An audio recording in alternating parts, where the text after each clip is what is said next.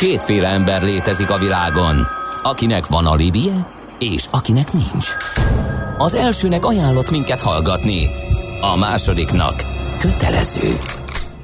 Te melyik vagy? Millás reggeli, a 90.9 Jazzy Rádió gazdasági mapetsója. Ez nem animi, ez tény.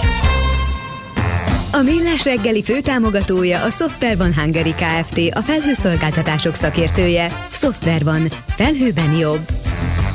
Köszönjük ismét a hallgatókat, jó reggelt mindenkinek, ez a Millás reggeli itt a 90.9 Jazzy Rádion, május 25-én hétfő reggel 8 óra 9 perckor folytatjuk a műsort. Otthoni stúdiójából Kántor Endre jelentkezik. A rádióban pedig Gede Balázs. 0630 20 10 909 az SMS, WhatsApp és Viber számunk. Hát nem tudom, itt ugye korábban beszámoltunk, hogy erősödik a forgalom, de egyelőre a hallgatók sok mindent nem küldtek. Budapest legfrissebb közlekedési hírei, itt a 90.9 jazz Úgyhogy meg kell néznünk, hogy esetleg az Utinfon frissítette valamit, de én azt látom, hogy... Hát az a Budakeszi baleset az még mindig nehezíti a közlekedést. Aha. Az Irén utca közelében a forgalom egy sávban váltakozva halad, tehát a Budakeszi úton, illetve ami még fontos, hogy a Soroksári úton, a Haller utcánál mindkét irányban csak két sáv járható, tehát egy-egy vágányépítés miatt, úgyhogy nem lehet jobbra kanyarodni a Soroksári útról a Haller utcába, ez is fontos. Aztán még az is, ott is változatlan a helyzet az M35-ös autópályán, az M3-as autópálya felé a 17-es kilométernél, ott ugyanis egy kamion a belső szalagkorlátnak ütközött. A hajdu böszörmény felől érkezők a külső sáv zárására számíthatnak. Hát ez nem feltétlenül itt van helyben, de ö, azért ö, fontos hír. Az m 0 autó déli szektorán az M1-es autópálya felé Dunaharaszti térségében az 51-es főút csomópontnál kb. 5-10 perccel nő a menetidő. Ezt tudjuk még elmondani. Az adó a jövedelem újrafelosztásának egyik formája, a költségvetés bevételeinek fő forrása, a jövedelem szabályozás eszköze. Az adóztatás fő célja anyagi eszközök biztosítása közcélok megvalósításához. Nézd meg az ország adózását, és megtudod, kik lakják. Adóvilág, a millás reggeli rendhagyó gazdasági utazási magazinja, ahol az adózáson és gazdaságon keresztül mutatjuk be, milyen is egy ország vagy régió. Adóvilág, iránytű nemzetközi adóügyekhez. Hát és ahogy azt bearangoztuk, ugye afrikai kalandozásunkkal felértünk ide az északnyugati ö, csücsökbe, gyakorlatilag a legnyugatibb állama a kontinensnek Marokkó, arról lesz most szó. Gerendi Zoltán, a BDO Magyarország ügyvezetője, adótanácsadó partnere a telefonvonalunk túlsó végén. Szia, jó reggelt! Jó reggelt, sziasztok! Na nézzük, mit tudnak ők gazdasági hát, szempontból? Egy, egy, egy nagyon érdekes országhoz jutottunk, mert az igazság mindig így kezdődik, hogy egy nagyon érdekes ország. De ez ténylegesen, ténylegesen egy nagyon fontos ország, mert a történelmét, ahogy látom, tehát hogy haladunk föl északra, most már elhagytuk a Fekete Afrikát, tehát most már Arab Afrikában vagyunk, és ez az észak-afrikai régió, ez egyébként ugye Európához, hogy te is mondtad, a legközelebbi rész. Ezen belül egyébként Marokkó van legközelebb Európához, mert, mert 14 kilométerre van Gibraltárban az uh-huh. Európától. Tehát azért ez egy eléggé jól látható távolság, a Gibraltári szoros másik oldalán vannak ők. És hát a történelmük emiatt is, vagy talán a, a, a egyébként is egy halatlanul izgalmas történelem, amire aztán ráépült egy csomó minden. Egyébként atipikusak annyiban a Marokkó, hogy nincsen semmifajta olyan speciálisan nagy ásványi vagy erőforrás gazdagsága, ami egyébként a többi eddigi országra nagyjából jellemző volt, meg majd a szomszédainál is látjuk. De mindemellett én azt gondolom, hogy ez egyik legérdekesebb ország, a történelme, a sokszínűsége és a fejlődése okán. Most csak a fővárosaikat nézzük, Marrakes, Fez, Casablanca, Rabat, Tangier, ezek mind olyan városok egyébként turisztikában, a turizmusnak nagyon meghatározó, amik önmagá, önmagukért beszélnek. Egyébként az is nagyon fontos, hogy tudni, hogy az európai kötődésük nem csak a móridőkből mindig is, mindig is szoros volt. Én nemrég olvastam, hogy például a, a, a Gibraltári szorosban nem csak a hajóforgalma, hanem ott a tenger alatt megy egy gázvezeték, mert például az Algír gáz, Algériából a gáz, azt a Gibraltári szoroson keresztül, Marokkon keresztül viszik át Európába. Tehát gázvezetékek vannak a tenger alatt. Tehát azért itt egy gáztranzit országról beszélünk, és azt is látni kell, hogy mivel erőforrásai azért olyan nagyon nem jelentősek, tehát szénerőművei vannak, de most már egyre több a szolár is, az egyik legnagyobb szolár energia kiépítő országról, országról beszélünk. A történelmét, ha nézzük, akkor gyakorlatilag, így végigmenve a szokásoson, azt lehet mondani, hogy a, a, a tényleg történelmi ország, időszámítás szerint 800 körül már itt első marokkói állam volt, a, a, az Alauin dinasztia 1631 óta uralkodik, akik egyébként ma is hatalmon vannak, most hatodik Mohamed, aki a király. Nem mindig jutottak szóhoz, mert amikor azért különböző átrendezések voltak, vagy éppen gyarmatként üzemeltek, vagy protektorátusként, akkor, akkor, akkor azért a, a királyi családnak nem nagyon volt, vagy a, a szultáni családnak nem nagyon volt ebbe beleszólása. 1912-ben felosztják Marokkót spanyol és francia protektorátusra. Ezt, ezt egyébként ezt a törésvonalat azért részben kulturálisan is lehet, lehet látni, és 1956 óta független. Tehát az újkori történelmük az 1956 óta számítódik. Na most a Afrikában az ötödik legnagyobb gazdaság az övék, ami azért ilyen szempontból egy nagyon szép eredmény. Összességében egyébként ha egy 710 ezer négyzetkilométeres országról beszélünk, hogy a földrajzi fekvése világos, északról Tangér, vagy a Tangér az nyugatra van egyébként a Gibraltári szorostól, de északon Gibraltára, felső pont, és aztán lefele egészen a nyugat-szaharáig megy le az ország. Az országban fekszik a Atlasz-hegység. Az Atlasz-hegység egyébként egy nem lebecsülendő hegység, mert 4000 méteres csúcsai vannak, tehát 4165 méter a legmagasabb csúcsa. És hát a part mentén, ahogy megyünk lefele délre, tele vannak kikötővárossal. Tehát ott van Rabat, amelyik ma a főváros, Casablanca, amelyik a legnagyobb kikötővárosuk, és aztán ez szépen megy le egészen Agadir és itt tovább környékéig, ahol, amik már inkább ilyen tengerparti üdülők. De érdekes módon a nagyvárosaik közül sok, tehát például Fez, Marrakes, azok meg bent vannak a szárazföld belső része felé, amik a hajdani kereskedői útvonalakhoz kapcsolódnak. Tehát ezek a városok, tehát a, a partmenti városokat értjük, hogy a e, portugál hajósok, ahogy haladtak szépen, azok e, hozták létre, de a, a marokkóiak a történelmük során, mint hogy ezt láttuk egyébként Közép-Afrikánál is, kereskedtek. Tehát a belberek a, gyakorlatilag a tevekaravánokat, tehát ők a tevét egy csomó mindent tőlük származtatnak, e, járták a vidéket, és ennek volt az egyik középpontja a Fez, és később pedig e, Marrakes. Na most ezek a városok egyébként e, önmagukban egy csodálatos, csodálatos városok, de mindegyik érdekes módon úgy fekszik, hogy a karaván útvonalakba fekszik. Tehát ez a, a, a földrajzi adottsága. Ásványi kincsekben egyébként az ország, sajnos, hogy beszéltünk, nem duskál, de egy nagyon vegyes felvágott foszfátja van, ami egyébként a műtárgyi gyártásnak az alapanyaga, a világ harmadik legnagyobb foszfát kitermelője.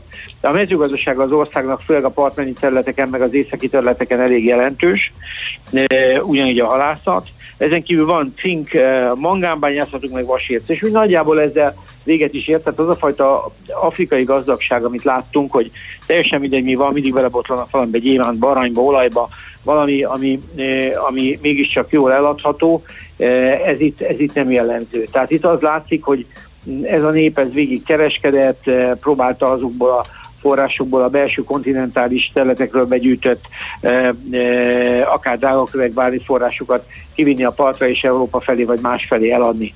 Na most a, a gazdaságára azt kell látni, hogy nem egy könnyű helyzetben lévő ország, a munkanélküliség egyébként 10% fölötti, az egyfőre jutó GDP az is egy ilyen gyakorlatilag hát egy ilyen 4000 dollár körül van, de Afrikában ez azért messze a jobbak közé számít, és azt, le, azt lehet rá mondani, hogy hogy egy nagyon diversifikált gazdasága van, amit nagyon erősen próbálnak egybe tartani. Tehát itt a munkanélküliség azért is fontos, mert ne felejtsük el, majd talán Boton mondani fogja, hogy a, a, a afrikai tavasz, tehát a mediterrán tavasz itt azért igazából nem tudott átütni. Tehát egy, ez, ez, ebben a térségben úgy tűnik, hogy az egyensúly megvolt, ami, ami, ami ellehetetlenítette ezeket a fajta megmozdulásokat de e, és ez nyilván foglalkoztatottság egy nagyon fontos paraméter, ahol, ahol, ahol az első számú e, e, foglalkozó közel lakosság 40% a mezőgazdaságban dolgozik. Tehát itt hát igen, a... mert hogyha megnézzük az exportcikkeiket, akkor alapvetően ugye mezőgazdasági a fő exportcikk, narancs, meg citrusgyümölcsök, igen. azt hiszem narancs exportőrökban elég nagyok ők. Igen, ők elég nagyok, de egyébként a, a, ami munkás módon a kanabizba világ elsők. Tehát, hát igen, a, igen, a hasis termelésben. Igen, a... igen, de ők azért a jövedelmező lábát is ismerik ennek, tehát de, de a félretéve a kanabis azt hiszem gyógyászati célokra is használják, tehát gyakorlatilag, de nagyon, e, tehát e, így van, tehát a mezőgazdasága, ahogy mondod, egy nagyon diversifikált, erős mezőgazdaságuk van, e, ami, ami, ami ilyen szempontból szerencsés, hogy csak 17,5 százaléka az országnek a 700 ezer négyzetkilométernek, 710 ezernek mezőgazdasági területe alkalmas. A többi egy 11 százalék erdő, és azt tudni kell, hogy az, ami az Atlasz-hegység mögött van, az, az sivatag. Tehát ott hiába szépítjük, ott azért a mezőgazdaság mezőgazdasági termelés nem, nem nagyon lehetséges. Na most az, a, a, az ipara az nagyon érdekes, klasszikus a textilipar, ugye beszéltünk élelmiszeripar, halászat, ebben szintén erős. A, a, ami érdekes, hogy a, a feldolgozóipart nagyon erősítik, és a Tangier-ben van egy úgynevezett free zone, ami, ami a hát a, azt lehet mondani, a világ hatodik legnagyobb szabad kikötő zónája. Tehát Tangier kikötőváros, és ide felhúztak, 99-ben kezdték el egy közel 400 hektáros projektet, ami, ami 500 cég, majdnem 60 ezer ember dolgozik, amit aztán megbővítettek többször, és ide átkerült a, a francia autógyártásnak a, hát gyakorlatilag azt lehet mondani, szerintem egy nagyon jelentős szerete, mert ma már ez az ipari zóna a Renault és a PSA csoport jó voltából közel 700 ezer autót gyárt, tehát uh-huh. többet gyártanak ők autót, mint mi. És ez azért nem levecsülendő, tehát azért a francia multit vissza, vissza-visszajön, és hát ez a zóna, ez folyamatosan bővül, tehát ez a, ez a Tangi Free Zone, ez az arab térségben gyakorlatilag az emirátusokéhoz, vagy az egy, egyiptomi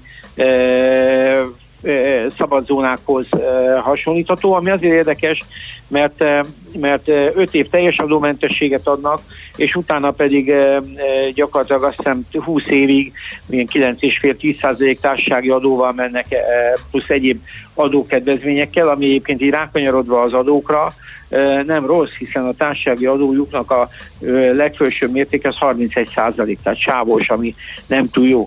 Tehát azt kell mondani, hogy, hogy, hogy egy nagyon érdekes összetett ország, és így az adórendszerre, ahogy kívülről ránézünk, nagyon magas a GDP-hez mért aránya. Tehát azt kell látni, hogy a, a, az afrikai országok közül Marokkó 27,6%-os GDP arányos adóterhet mér ki a vállalkozásaira vagy a, a, az országra, miközben Afrika 17,2 mozog. Tehát azért úgy néz ki, hogy szednek is be pénzeket, van is mire költeni, egyébként folyamatosan fejlesztik az országot, tehát próbálják a mediterrán és a MENA térségnek hívják, ez a mediterrán North, North Afrika bocsánat, Middle East North Africa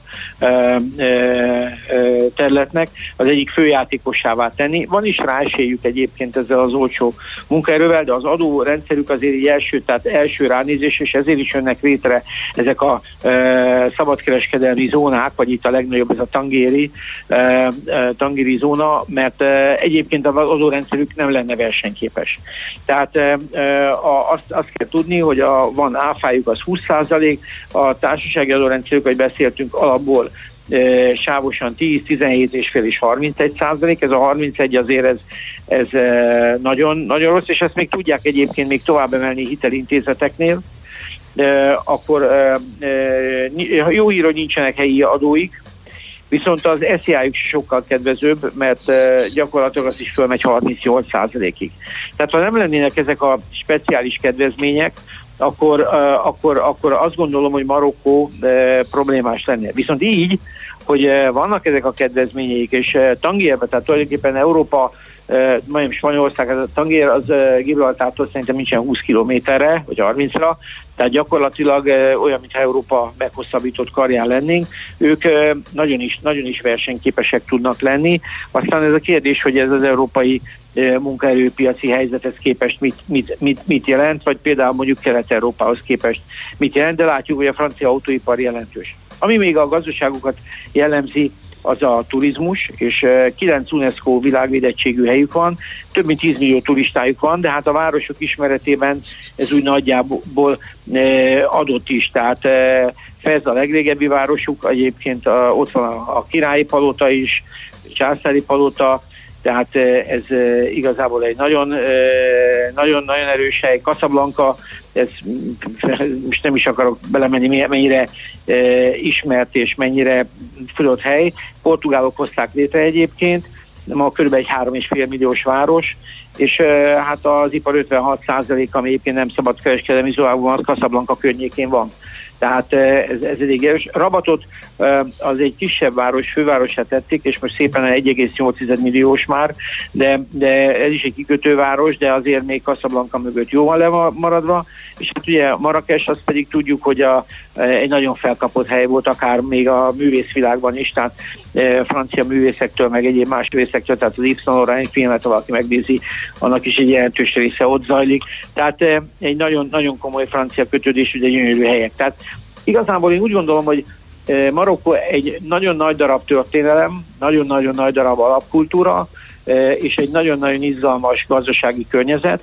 Kicsit hasonlít egyébként szerintem Magyarországra, hogy a feldolgozóiparon keresztül, egy erős mezőgazdaságon keresztül próbál előre menni, és ilyen szempontból meghatározó játékos ennek a észak-afrikai régiónak. Oké, okay, köszönjük szépen Zoli, nem sokára hívjuk Botondot, vele is beszélgetünk Marokkóról, megnézzük az arab tavaszot, ahova fejlődött a, a, a politikai rendszerük. Köszönjük még egyszer, és jó munkát, szép Köszönöm. napot neked, szia, szia. Sziasztok! Gerenci Zoltánnal, a BDO Magyarország ügyvezetőjével, adó tanácsadó partnerével beszélgettünk, és hát szerintem zenélünk hírek, és utána hívjuk majd Feledi Botondot. Képzeld el, hogy egy hallgató azt írja, hogy és a salétrom, Marokkónál mindig ezt tanultuk. De az hagyján, hogy feleveníti, vagy felemlegeti a salétromot, de úgy kezdődik a telefonszáma, hogy plusz 42. 42, ugye? Jaj, ne! De! Törölköző de, napon. Törölköző napon. Hát ez, ez jelent valamit. Igen. Hát ez a válasz. Igen. Ez, ez a válasz, igen. Na, kérlek szépen. Okay. Hát ha így megyünk tovább, akkor egy jó zenével, aztán hírekkel majd jövünk vissza, és folytatjuk az adóvilágot dr. Feledi Botonda. Mais um malandro fechou o paletó, eu tive dó, eu tive dó. Quatro velas acesas em cima de uma mesa. Uma subscrição para ser enterrado. Morreu malvadeza Durão, valente, mas muito considerado.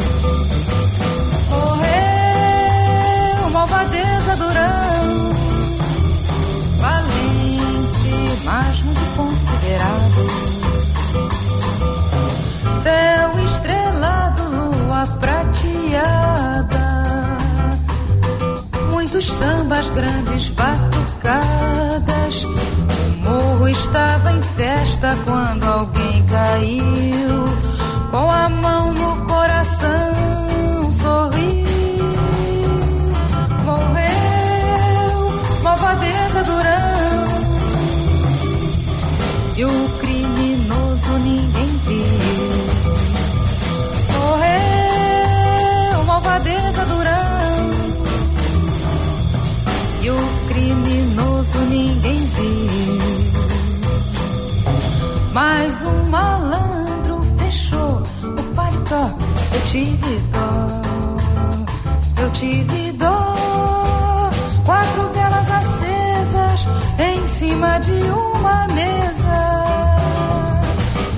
Subscrição para ser enterrado.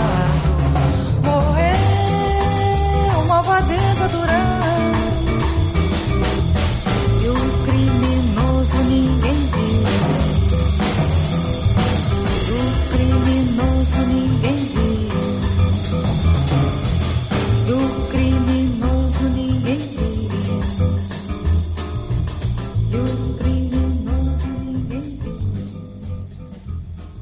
Műsorunkban termék megjelenítést hallhattak. Amikor hétvégén kiürülnek és fellélegeznek a város útjai, akkor telik meg a Jazzy Street járművekkel. Aminek legalább két kereke van, elektromos, hibrid vagy netán belső égésű motor biztosan helye van a Jazzy Streeten. Tesztelünk, értékelünk, kritizálunk és jó tanácsokkal látunk el minden közlekedőt évszaktól függetlenül télen, nyáron, hóban, fagyban. A 90.9 Jazzy Streetjén a sofőr Bögös Sándor. Minden vasárnap reggel 8 és 10 óra között. Rövid hírek a 90.9 Jazzin. A Nézőpont Intézet felmérése szerint a kormánypárti szavazók 61%-a is megszüntetni a veszélyhelyzetet, a magyarok 78%-a azonban utólag is indokoltnak tartja, hogy az elmúlt bő két hónap koronavírus járvány fenyegetésében rendkívüli jogrendet tettek lehetővé. Alkalmasnak látszik arra, hogy eltüntesse az új típusú koronavírust a garat és orváladékból korai fázisában adagolva a japán törzskönyvezett Avigan nevű favipiravir összetevőjű gyógyszer, közölte a Pécsi Tudományegyetem. 3756-ra nőtt a beazonosított fertőzöttek száma itthon, elhunyt öt idős krónikus beteg. Donald Trump amerikai elnök megtiltotta a beutazást azoknak a külföldieknek, akik Brazíliából érkeznének az országba. Brazília az igazolt fertőzöttek számát tekintve az Egyesült Államok után a második helyen szerepel. Ma többször erősen megnövekszik a gomoly felhőzet, előfordulhatnak záporok, zivatarok és feltámad a szél. Délután 16-21 fok várható. A hírszerkesztőt László B. Katalint hallották hírek legközelebb fél óra múlva. Budapest legfrissebb közlekedési hírei, itt a 90.9 jazz Budapesten baleset nehezíti a közlekedést a Kerepesi úton kifelé a Baros térnél, csak egy sáv járható.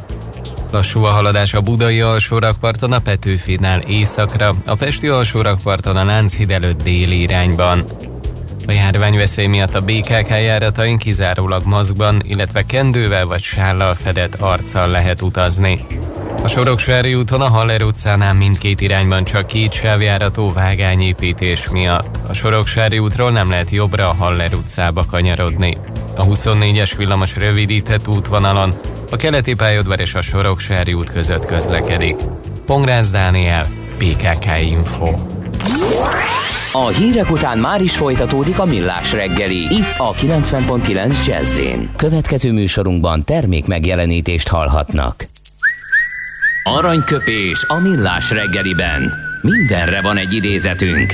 Ez megspórolja az eredeti gondolatokat. De nem mind arany, ami fényli. Lehet kedvező körülmények közt gyémánt is. Mai egyik születésnaposunk Várnai Zseni költő, 1800 költőnő, 1890-ben született ezen a napon, május 25-én, és azt mondta egy alkalommal, tudhatjuk-e, mit érlel számunkra a holnap? Mi közeledik felénk, amely lesújthat ránk, vagy magasba emelhet bennünket? Mit tudhatunk a jövőről, mikor az egész mai életünk egy szakadatlan nagy bizonytalanság? Hát és ezt mondhatta 100 vagy 80 évvel ezelőtt is akár, de teljesen igaza mára. Szerintem ez tulajdonképpen mindig egy nagy bizonytalansága lét, úgyhogy ez mindig aktuális ez a mondása. Aranyköpés hangzott el a millás reggeliben. Ne feledd, tanulni ezüst, megjegyezni arany. Folytatódik az adóvilág, a millás reggeli rendhagyó gazdasági utazási magazinja. Nézd meg egy ország adózását, és megtudod, kik lakják. Adóvilág. Iránytű nemzetközi adóügyekhez. És hát megyünk tovább Marokkóba, utazgatunk. Itt van velünk a vonalban Feledi Botont külpolitikai szakértő. Szervusz, jó reggelt kívánunk! Sziasztok, jó reggelt kívánok! Szia, jó reggelt! Hát nézzük ezt a marokkói királyságot, ugye, mert ez a hivatalos neve ennek a szép országnak, és szerintem csapjunk is azzal a, a, a lovak közé, hogy egy olyan országban, ahol az a nemzeti motto, hogy Allah al-Wattan al-Malik, vagyis Isten a haza és a király, ott az arab tavasz az hogy köszöntöd be? No igen, tehát vagy a tevé közé is csaphatunk. Minden ja, igen. minden esetre az arab tavasz az elég szépen el tudta kerülni a királyságot. Ennek több oka is van. Egyrészt ugye a hatodik Mohamed egy relatív fiatal király, tehát 63-as születés és 99-ben ült rá a trónra, tehát tíz évvel a arab tavasz előtt kezdte el stabilizálni hatalmát. Ez alapvetően azzal járt, főleg az uralkodásának az első éveiben, hogy, hogy apjához képest azért elég sok ügyben megnyitotta a társadalmi párbeszédet.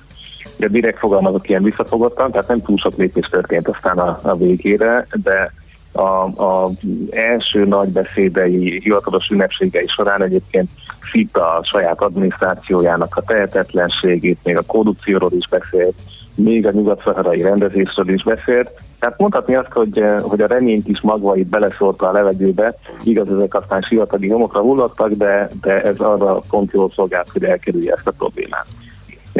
És volt egy másik nagyon érdekes vonala ennek, ahogy, ahogy tehát lehetett azt látni, hogy, hogy ez az uralkodó család azért gyakorlatilag az ország legnagyobb cégének a birtokosa is. Tehát itt a, a GDP 6%-át azt a közvetlenül a királyhoz köthető szétcsoport viszi. Ennek a vezetője maga a király, ebbe a logisztikától a, a, a pénzügyen át minden benne van. Tehát a társadalmi stabilitásnak is van egy másik típusú megközelítése. Arról nem szól, hogy mindig van a közös ellenség. és, és bár ez a többi országban is azért részben elmondható volt, mondjuk Szíriánál, itt ez egy egész másik típusú um, geopolitikai perspektíva. Tehát az, hogy Nyugat-Szaharával, ugye ez gyakorlatilag a marokkói parcok az dupláját jelenti, tehát úgy képzeljük el, hogy um, egészen uh, gyakorlatilag majdnem Kuba aljával egy vonalban lenne, vagy van most uh, praktikusan Marokkónak az alsó partvonalának a határa. Uh, itt azért a Polizárió frontelők 30-40-50 éve hívják a maguk um, háborúját, és ez fejenként tényleg háború. És ez azért megint a társadalmat is egy picit jobban e, össze tudja tartani. E, úgyhogy sok, sok oka volt annak, hogy ez nem jött össze. E, egyébként két évvel később, 2013-ban volt egy nagy tüntetés hullám, egy egészen másokból. Itt a trón, trónra ültetési ünnepség megemlítését zajlott, amikor ezer börtönben síndődő rabot szabadon bocsátott Ambesziával a király és ezek között volt egy bizonyos Daniel Galván nevű spanyol pedofil, aki legalább egy tucatnyi marokkói gyerek megerőszakolásáért volt felelős, akit utólag mondták, véletlenül beletettek ebbe az ezerfőbe. Na ekkor tört óriási tüntetés uh-huh. Tehát itt a királynak végül vissza kellett kérni Spanyolországtól e, a, a, az elítéltet, tehát ebből, ebből volt a legnagyobb tüntetési Eh, hullám sok egyébben. Érdekes. És az etnikai összetétele az országnak az nem okoz eh, problémákat, hiszen azért 75% berber, különböző berber népekből adódik össze, és 15% eh, arab, ilyen érdekes mixtúra. Ide a miniszterelnök is berber, tehát jelenlegi miniszterelnök Elokmáni az egyik legrégebbi saját magát is ezer évre visszavezető berber családból származik, e, és hogy Mauritániánál láttuk egyébként ez a 75% tulajdonképpen inkább segítség. Tehát uh, itt, itt a, a teljesen eltérő társadalmi csoportok közötti versenyfeszültség és vagyoni különbségek helyett van egy nagyobb uh, egység, ami, ami egy picit segíti azt, hogy ne teljesen uh, szakadjanak szét feketék, arabok, hívők, nem hívők és mások mentén. Tehát ez azért megint csak inkább a, a stabilitásnak egy része, és, és hát itt tényleg gyakorlatilag 5 évente, 10 évente változik a harci helyzet Algériával a nagy szomszédban. De hiába mm-hmm. mind a ketten francia gyarmati karmokból szabadultak ki, a, gyakorlatilag egy zárt határól beszélünk.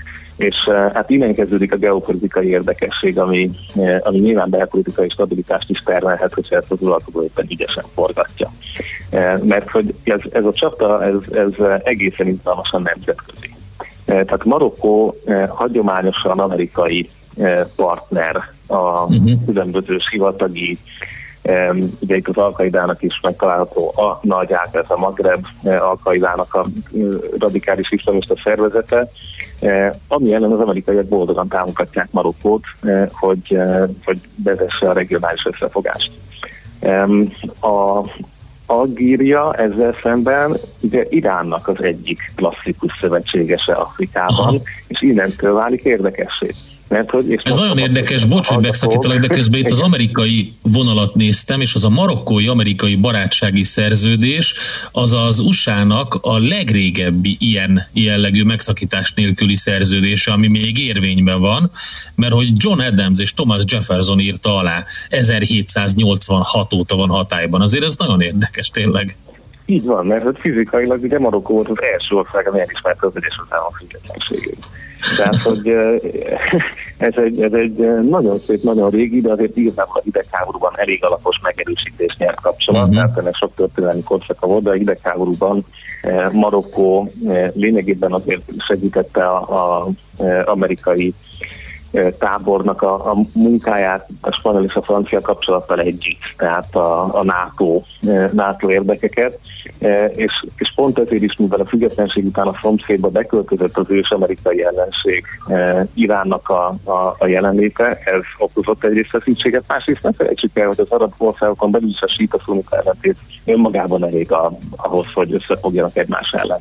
Tehát a, a, alapvetően szunita marokkói lakosság azért a, a síta iráni algériai mozgásokat nem nézte jó szemmel, és akkor itt jött a habatortára, hogy a Hezbollah a maga ágán jelen van Algériában, akik segítik a marokkóiakkal szemben harcoló nyugat felkelőket. Tehát gyakorlatilag Algéria fegyverezi a marokkói hátsó kertben székelő lázadókat, hogy lekösse Marokkónak az erejét. És akkor innentől kezdve indult a, a, a nagyon durva geopolitikai verseny, és ez az, ami um, helyet ezzel a mai napig tart. Tehát ez a foszfát egyébként jelentős részben pont a szavarában van, amiről Zoli beszélt, úgyhogy ennek stratégiai jelentősége van. És a mai napig a, a tengerparti területet Marokkó ellenőrzi, míg a nyugat területnek a belső határait alapvetően ez a Polisario Front nevű elszakadásért küzdő egység.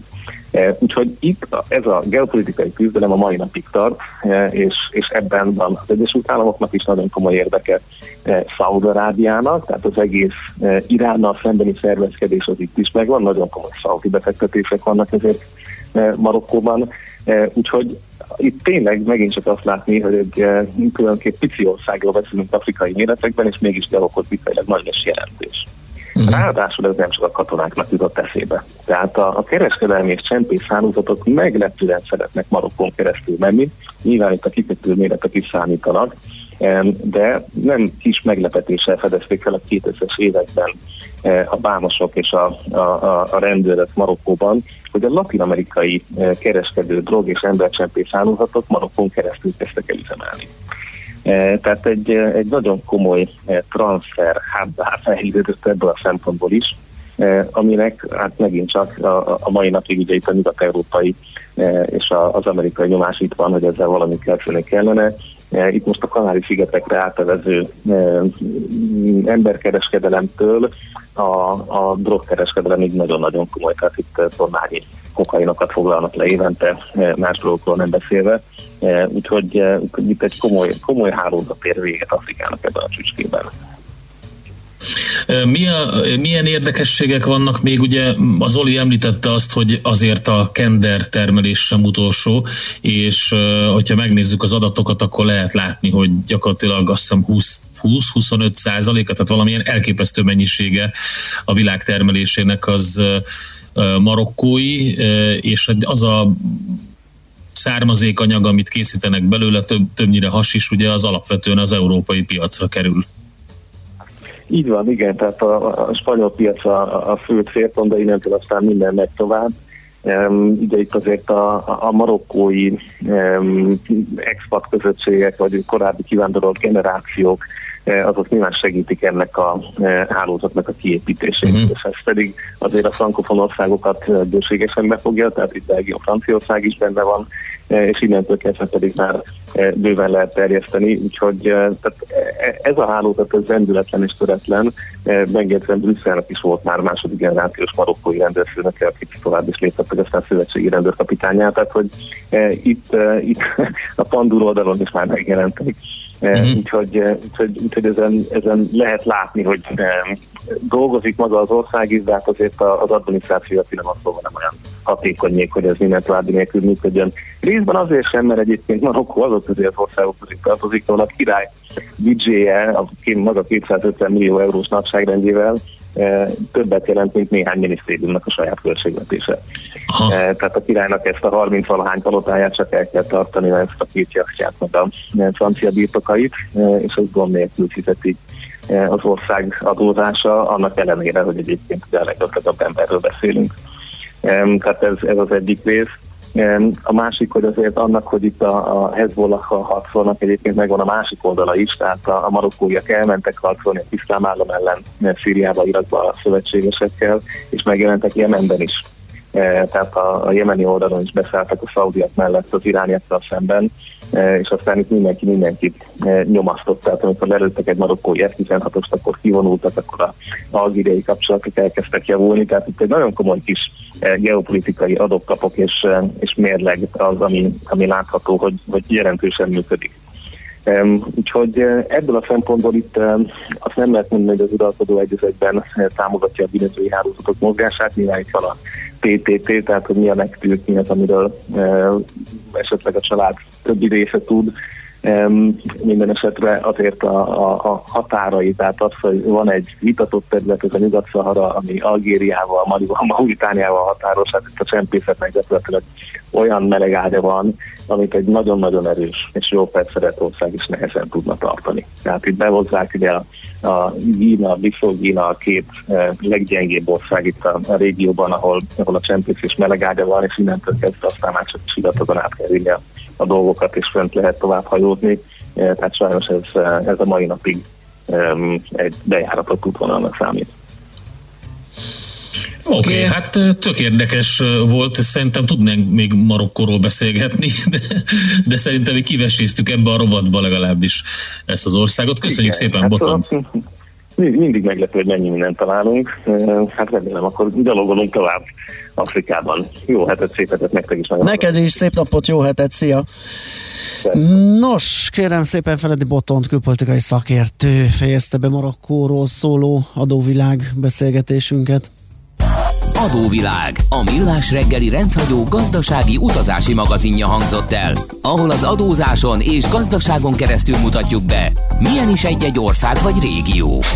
Adóvilág, iránytű nemzetközi adóügyekhez. Egy szó csak még a hotspot, a piaci hotspot és a zene előtt, hát figyelj, nagyon misztikus nap ez a mai, mert ugye megnéztem, nincs is 42-es országhívó szám, mert egy írta a hallgató, hogy az 421 és Szlovákia, vagyis Pozsony. 42 korábban volt Csehszlovákia, de a szétszették. És onnan írt ő. Erre írt a 420-asról egy hallgató, hogy Don Penik, csak így tovább, srácok. Nagyon jó.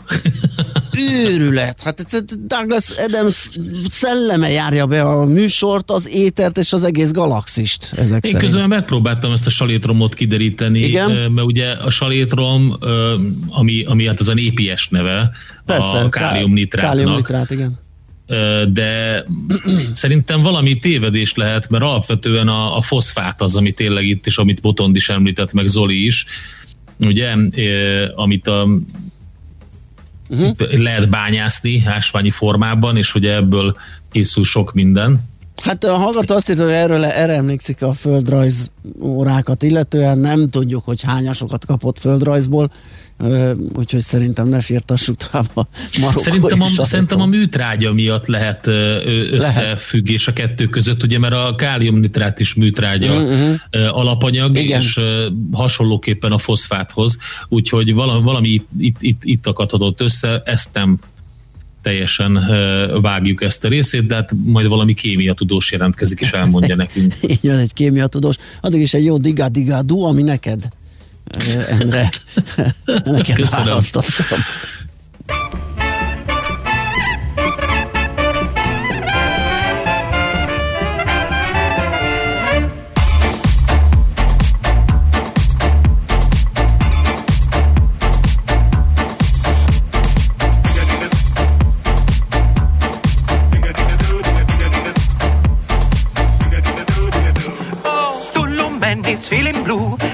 heart with a little tattoo. Digga digga doo digga doo doo, digga digga doo digga doo. You love me and I love you. When you love, it is natural too. Digga digga doo digga doo doo, digga digga doo.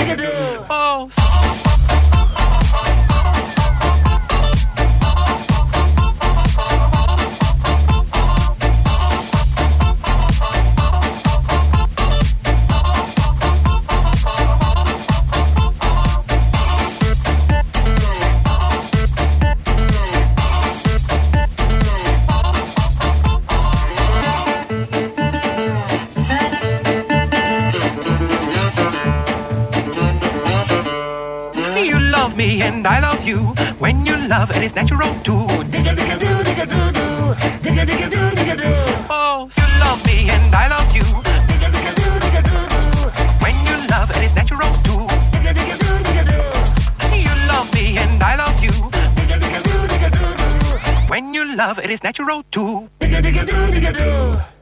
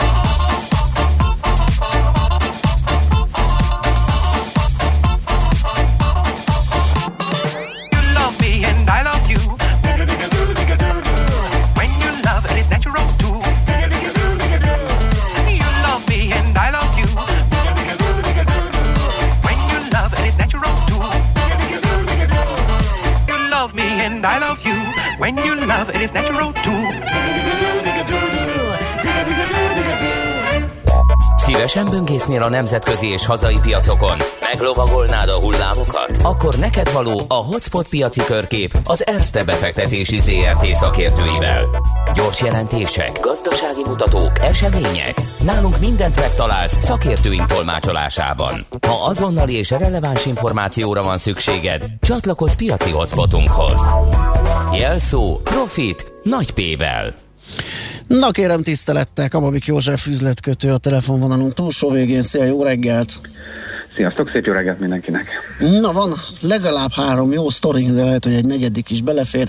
Kezdjük az Alibabával, ugye gyors jelentést publikált pénteken a nyitás előtt, tőzsdenyítás Így előtt. van, mert hogy hát ugye azért még mindig gyors jelentési szezon van, bár a, ugye az USA-ban a nagy része lement, de az Alibaba az most jelentett, ugye fölülmúlta a várakozásokat, a, ugye ez a gazdaság negyedik negyedév az Alibabánál, 114,3 milliárd juanos árbevételt ért el, ez 22 százalék év per év alapon növekedés, persze, és a várakozás is csak 107 milliárd yuan volt, tehát jóval nagyobb bevételt csinált. A, ezen egyébként 25,4 milliárd juanos tisztított EBITDA-t ért el a, a, a cég, a várt 22-vel szemben, tehát 22 helyett 25,4, ez is kifejezetten e, jó adat és kellemes meglepetés. A most kezdődött gazdasági e, évre 650 milliárd yuan feletti árbevételt vár a cég, miközben a konszenzus viszont 658 milliárdot vár, tehát 8 milliárddal kisebb, Ez egyébként 27,5%-os növekedésnek felelt meg az előző évi 35% után. A felhő alapú szolgáltatásokból származó árbevétel az 12,2 milliárd jönt tett ki, ami 58%-os növekedés év per év alapon. Nagyjából a felhő alapú szolgáltatás mindegyik cégnél kb. ennyit nő. Uh-huh. Ez azért megfigyeltem. Az előző negyed évben egyébként 62%-ot nőtt, most csak idézőjelben 58-at. Március óta ugye a menedzsment stabil talpraállítást, vagy talpraállást tapasztal a gazdaságban, ami májusban is folytatódott. Ez ugye arra utal, hogy tovább folytatódhat a koronavírus követő pozitívabb tendencia a kínai gazdaságban, ugye ők jó hamar le tudták ezt a válságot elsőként, mondhatjuk, mert hogy ott jelent meg. Az amerikai tőzsdei jelentéttel kapcsolatban, vagy jelenléttel kapcsolatban, ugye itt most kínai cégeket ki akarják onnan ebrudalni, leegyszerűsítve a dolgot. Azt mondja a cég, hogy nincs félnivalója. Ők 2014 óta az amerikai értékpapír és tőzsde felügyelet, köve, felügyelet követelményének megfelelően készíti el a számviteli jelentését. Ugye ez, ez volt az egyik érv, hogy az, az amerikai tőzsdei, tőzsdei felügyeletnek meg kell felelnie uh-huh. a jelentésnek. A másik érv az az volt, hogy nem lehet állami tulajdon, vagy nem kapcsolódhat az államhoz. Erre nem tért az Alibaba, de azt, hogy ennek megfelel. Úgyhogy ilyen szempontból ők nyugodtabbak. 6%-ot esett, 190, valamivel 200 alatt zárt, közel 6%-ot esett az árfolyam, és szerintem ez leginkább annak volt tudható, hogy a jövőbe vetett kilátások azok nem annyira fényesebben uh-huh. nem voltak sokkal rosszabbak, mint a várakozások, de egyébként is ugye azt tudjuk, hogy milyen az amerikai-kínai viszony, három naponta van valamilyen új üzengetés, most a kínaiak is üzentek egyébként az USA-nak, hogy szerintük álhíreket terjesztenek Kínával szemben igazságtalanok, méltánytalanok, nem lesz ennek jó vége lényegében ezt, ezt mondották. Hát ilyen volt az Alibaba gyors jelentése. A, egy Nvidia-t is nézzünk gyorsan, 3,1 milliárd dolláros árbevételt ért el az első negyedében, három volt a várakozás, tehát 1 milliárddal meg tudta ezt emelni. Ez egyébként 40%-os növekedést jelent év per év alapon. 1,8 dolláros tisztított EPS-t ért el a vállalat 1,69 dollárral szemben, tehát ez is jobb a adatközpont szegmens 80%-os növekedésének volt, volt köszönhető, amit a alacsony bázis mellett a ugye a koronavírus miatt megugró online, online aktivitás is segített, a, a, a gaming szegmens 27%-kal nőtt éves alapon 1,3 milliárd dollárra. A most kezdődött negyed évre 3,65 milliárd dollár körüli árbevételt vár a cég, ami meg nagyjából megegyezik a konszenzussal, emelkedett is 2,86 század százalékot. A Lufthansa-ra térjünk át egy picikét. Ugye hát a légitársaság tudjuk, milyen nehéz helyzetbe kerültek, és az Lufthansa ugye folyamatosan dolgozik a német állammal, hogy hogyan lehetne ebből viszonylag jól kijönni, egész pontosan talpon maradni eh, vagy levegőben, és a konstrukciónak az lenne a lényege, hogy 9 eh, milliárd eurós tőkét kapna a német államtól, ez kb. 20%-nyi részesedés jelentene, de kibocsátanak átváltható kötvényeket is, amit szintén a német állam megvesz, amit uh, részmére váltható át, és hogyha mondjuk egy harmadik fél felvásárlása ajánlatot tenne, gyorsan átváltják ezt a kötvényeket, és a német államnak hip-hop 25 plusz 25 százalék plusz egy szavazata lenne, és így hát vétójukhoz jutna a stratégiai kérdésekben. Ott ugye az európai cégeknél az a félelem, hogy jönnek a kínaiak, és most ilyen bevásárlókörutat tartanak most, hogy meggyengültek. Hát volt erre példa, ugye a Mercedesnél simán láttunk egy igen, ilyet. Igen, igen. Uh, és hát nyilván megvan ez a félelem, és uh, valahogyan ezt azért ki kell védeni, hát uh, nagyjából ezt uh, így próbálják. Egyébként uh, 160 gép fog most már a júniusi menetrendben közlekedni, eddig 80 gép ment, de ez még így is 20%-os kihasználtságot jelent, tehát a gépek 20%-a fog működni.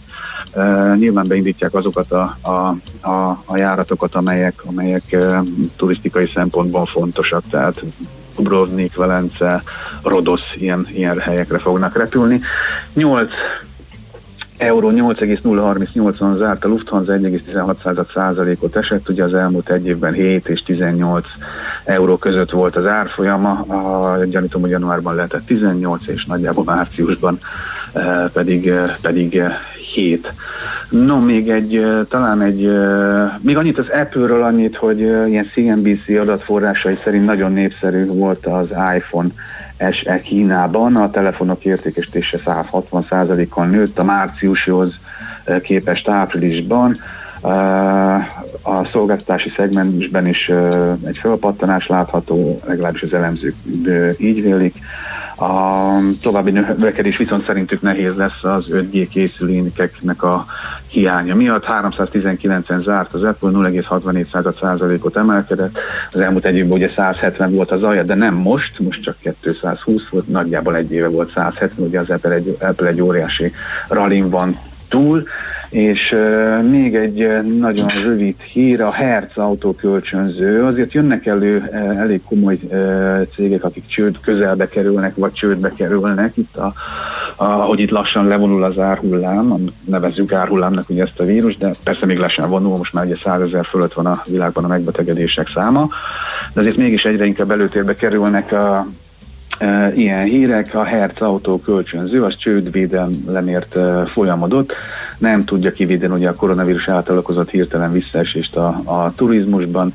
73%-kal estek év per év alapon áprilisban a cég bevételé, és ez olyan, amire egyébként nincs is tényleg lehet forgatókönyvet csinálni miközben a költségeim meg nem tudott komolyabb mértékben lefaragni.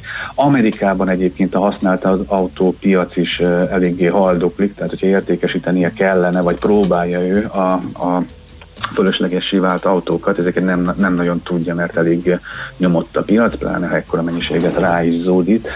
A komoly, komoly testek az elmúlt uh, hónapok során a cég részvényei, pénteken 2,84-en zárt, ez is 7,5 százalékos uh, esés volt, de ezután jött a bejelentés, és most mínusz mínusz 36 százalékot mutat a, a részvényár így, így elsőre, tehát a jövőre vetítve, hogy ezzel a nem túl vidám hírrel hát, búcsúzom.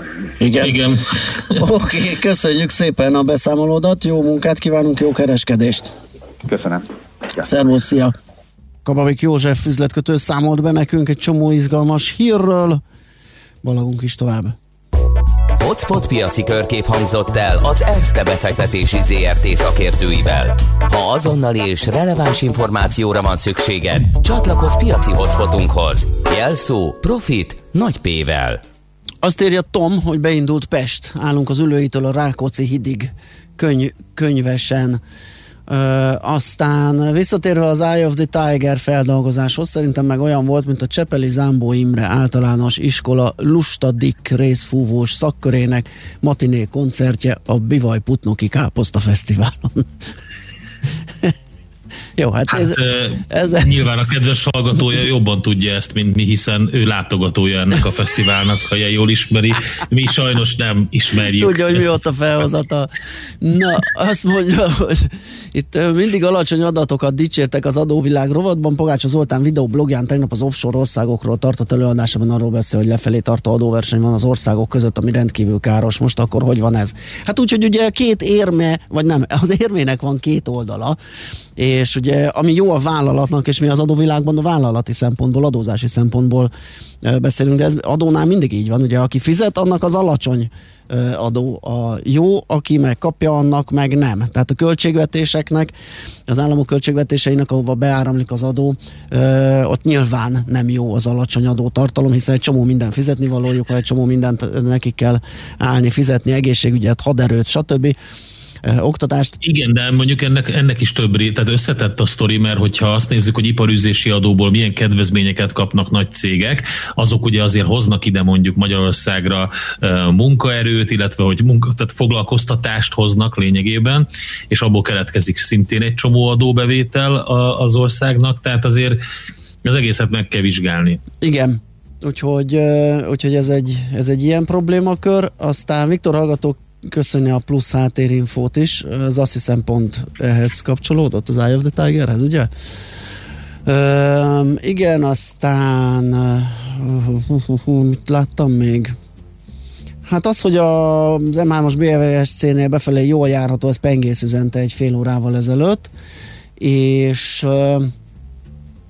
és, és, és a Bea írt nekünk, hogy mindig lenyűgöz, hogy ez a két ember milyen csodálatos körmondatokban tud beszélni, mikor egyre inkább azt tapasztaltam, hogy kopik a magyar nyelv írja ő.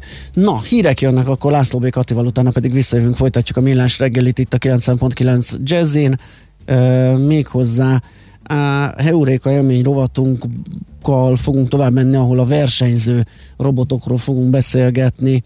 Orovica Szilárddal, a Kuka Hungária Kft ügyvezetőjével. Megnézzük, hogy mi az értelme ezeknek a robotversenyeknek, egyáltalán hogyan néznek ki, hogyan kell ezeket elképzelni.